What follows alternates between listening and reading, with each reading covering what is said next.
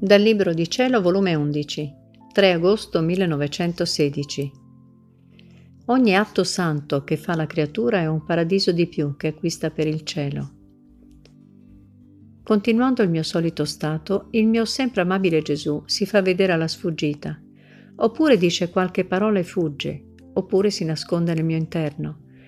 Ricordo che un giorno mi disse, Figlia mia, io sono il centro e tutta la creazione riceve vita da questo centro. Sicché io sono vita di ogni pensiero, di ogni parola, di ogni azione, di tutto. E le creature se ne servono di questa vita che do loro per prendere occasione d'offendermi. Io do vita e se potessero mi darebbero morte.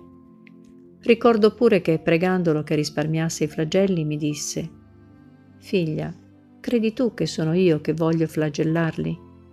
Ah no, anzi, è tanto l'amore che tutta la mia vita la consumai nel rifare ciò che era obbligato a fare l'uomo alla Maestà Suprema.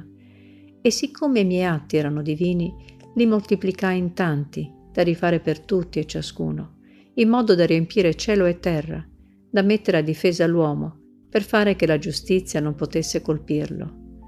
Ma l'uomo col peccato rompe questa difesa, e rotta la difesa i flagelli colpiscono l'uomo ma chi può dire tutte le piccole cose che mi ha detto?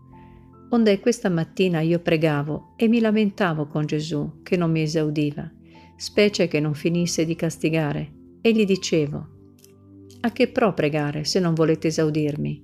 Anzi, dite che i mali peggioreranno. E lui, figlia mia, il bene è sempre bene. Anzi, devi sapere che ogni preghiera, ogni riparazione, ogni atto d'amore qualunque cosa santa che fa la creatura è un paradiso di più che si acquista. Sicché l'atto più semplice, santo, sarà un paradiso di più, un atto di meno, un paradiso di meno, perché ogni atto buono viene da Dio e quindi l'anima in ogni atto buono prende Dio. Siccome Dio contiene gaudi infiniti, innumerevoli, eterni, immensi, tanti che gli stessi beati per tutta l'eternità non giungeranno a gustarli tutti.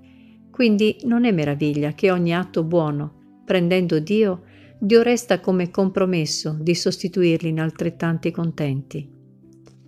Onde se l'anima soffre anche le distrazioni per amor mio, in cielo l'intelligenza avrà più luce e gusterà tanti paradisi di più, per quante volte ha sacrificato la sua intelligenza, e tanto più comprenderà di più Dio.